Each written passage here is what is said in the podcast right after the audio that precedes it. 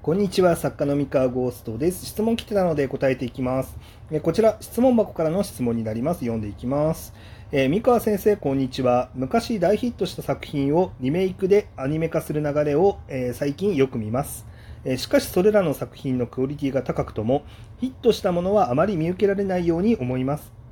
えそれを観測していて思うのですが、えー大ヒットする作品というのは作品自体が面白いのは前提としてそれ以上に当時の時代の空気にうまくはまったからではないのかと考えています。えー時代に乗るのではなく時代を作る作品を作ろう作りたいという作家さん編集さんの言説を、えー SNS で見ることがあります。えしかし大ヒットした作品が時代を作るのではなく時代の空気が大ヒットする作品を作らせるのではないかなとなので流行かっこ時代の空気からは逃れられないのではと個人的には思います。三川先生はどうお考えでしょうか？ご意見を伺ってみたいです。ということで質問ありがとうございます。えっとまあ、あくまでも僕の意見ということで聞いていただければと思うんですが、まあ、こちらね答えていこうかなと思います。えーでまず、まあ、大ヒットする作品は、まあ、その時代の空気にはまったからっていうのはあのまさにその通りではあるんですが、まあ、ちょっと整理しなければいけないのが、えっと、流行って何っていう話かなって思ってます。えーなので、まあ、まあこの質問者の方はですねあの、えっと、流行からは逃れられないのではっていう話をしてるんですけどあの大ヒットした作品が時代を作るのではなくっていうのとはなんかちょっとねなんかねよくわかんないこと言ってるなって僕は思っていてあの大ヒットした作品が流行を作るんですよ。時代を作るってことなんだよねそれは。要するに。その時代を作るっていうのはイコール流行を作るっていうことなんですよ。で流行から逃れられないっていうのはえっと、こうた何を言ってるのかちょっと僕には分かんなくてその流行に合ったものを出したら売れるとか大ヒットするっていうことをおっしゃってるのかもしれないんですけどそれ因果関係逆で、えっと、先にあの流行を作るようなあのビッグコンテンツが出ますとでそれをきっかけに流行っていうのが生まれてで流行っていうのはあくまでその大ヒットコンテンツからのあの枝が伸びていく流れの中でこううまくいく作品っていうのがたくさん出てきますと。うん、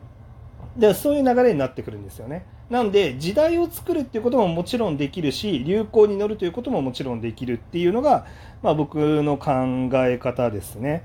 あのなのでそこはまどちらもできるんじゃないですかっていうのが、まあ、正直なところで,、まあ、であの流行を作る方が難しくて流行に乗る方が簡単っていうのは、えっとあのま、そういうことでございます。はい、でこれ、まあ、流行に乗るのは簡単で流行を作るのは難しいをめちゃめちゃ分かりやすく説明しますとえーっとえっとですねなんだろうなあのまあ、オリジナル作品だけで考えるからなんか分かりにくくなっちゃうんですけどもうこう考えたらめちゃめちゃ分かりやすいですよっていう、まあ、あのことがあってあの例えばソーシャルゲーム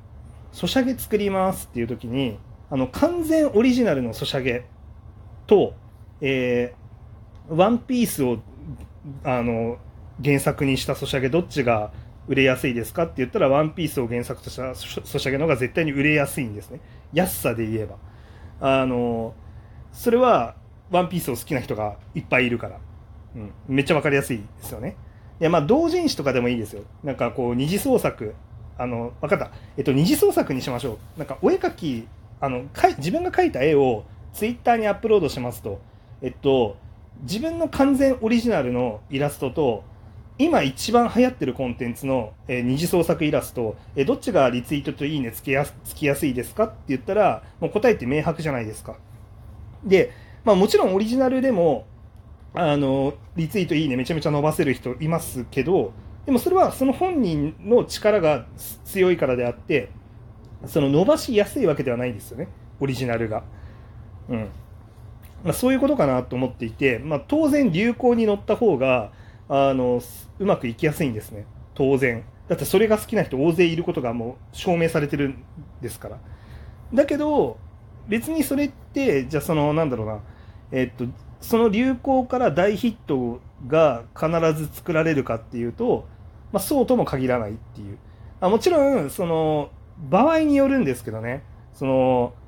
その場合によるのとどこを大ヒットの基準と考えるかにもよるんですけどもちろん大ヒットの基準をなんだろうな、まあ、空前絶後の大ヒットっていうその基準に置かないのであれば、まあ、多分大ヒットは流行に乗った方が簡単に作れる、うん、とも言えますよね。あの好きな人が多いところで、まあ、勝負するわけなんで。ただ、まあ、その今リバイバルされてるそのなんだろう作品たちがどうかっていうとうんそうでもないと思うんですよね当時そういうのがめちゃめちゃ流行してたからっていうのとはまたちょっと違うかなって思っていてでごめんなさい、えっと、話があっち行ったりこっち行ったりしてあの難しいと思うんですけどこれ難しい話をしてるのでちょっとあの勘弁してほしいんですよ。あのあっち行ったりこっち行ったりして申し訳ないんですけれども、えっと、そもそも流行を語る時に結構その作品のジャンルだったりとかあの作品の内容のこうなんか方向性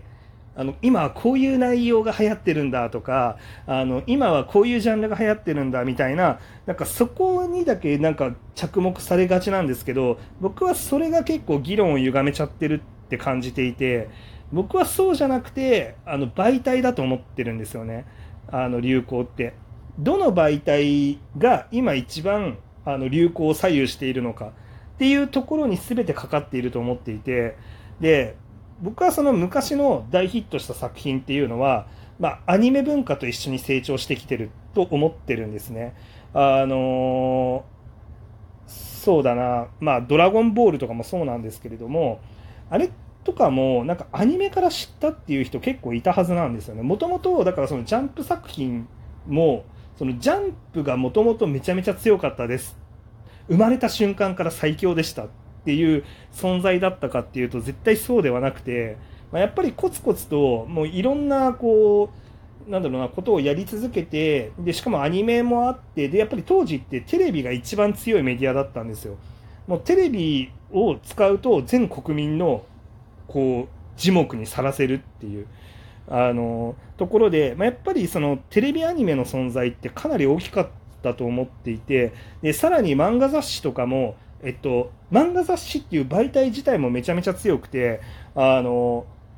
まあ、他にこう変わる娯楽があんまりなかったんですよね。でまあ、ライトノベルもそうですよね。ライトノベルっていうのが出てきた当時も、他に変わる娯楽ものすごく少なかったですし、あのもっと言うとあのライトノベルもや,、まあ、やっぱりスレイヤーズもアニメの存在からこう広くあのテレビを使って世界あの日本中に普及していったみたいなあのところもあってやっぱりその媒体媒その時に一番強い媒体をあの使っていることと,、えー、っとその時にライバルが少ないことっていうのが、まあ、やっぱり条件としてあると思っていて大ヒットには。で結局なんあの結局こうなんだろうそのライバルが少なくて媒体が最先端そのより多くの人に届く媒体を使っているっていうところからまあそのものすごい人数に支持される作品として、まあ、誕生できたっていうのが、まあ、大きいんですよね。うん、でまあじゃあ時代が変わっていくとどうなっていくのかっていうと、そのウェブ小説をみんな無料で読むのが当たり前の時代だよねってなったら当然そのウェブ小説っていうところが、まあ、そのなんだある種新しい媒体として多くの人にリーチしやすい場所として機能したりとかあとはその YouTube っていうプラットフォームがそのより多くの人があの使ってるメディアだよねってなってくると YouTube っていう場所が強くなったりとか、まあ、するわけでやっぱその時代その時代のやっぱりその強い媒体強い媒体と、えー、そのプレイヤーが少ないことっていうでその時代をその切り開くっていうのもじゃあ何そのなんだ時代を作るってどういうことかっていうとまだ主流になってない媒体をこれから大きくしていくんだっていう段階でそこに挑戦してた作品っていうのがいわゆる時代を作ってる状態なんですよね。じゃあそのまだテレビアニメ、ライトノベルをテレビアニメにするっていうのはあんまりしっくりこないねとか言われてた時代に、あの、ものすごい頑張ってライトノベルをアニメ化して、で、こう、やっていた人っていうのは、人とか作品っていうのは、まあ、やっぱりものすごい大ヒットしてるし、でそれはあの時代が変わっていくな、あの変わっていく境目のところにいたからですよね。で、ウェブ小説とかも、じゃあウェブ小説って、そのアニあのアニメとか漫画とか小説にあの書籍化して本当に売れるの？っていうのが、まだ分かんない時に、あの時代を切り切り開いた作品が、やっぱり一番でかいヒットを出してるんですよね。魔法科高校とか。で、あの、SAO とかですね。そうそう。で、そういう、その、新しい媒体で、その新しい、まだライバルが少ない状態で挑戦をするっていう、うん、それができる、それをすることが、まあ、時代を作るっていうことで、なんか単に流行のジャンルとか、えっ、と、お話の方向性とかだけではないっていうのが、まあ、僕の考え方になります。はい。なんで結構その流行を捉える時にこうジャンルとかねあのキャラクターのこうなんか性質とか、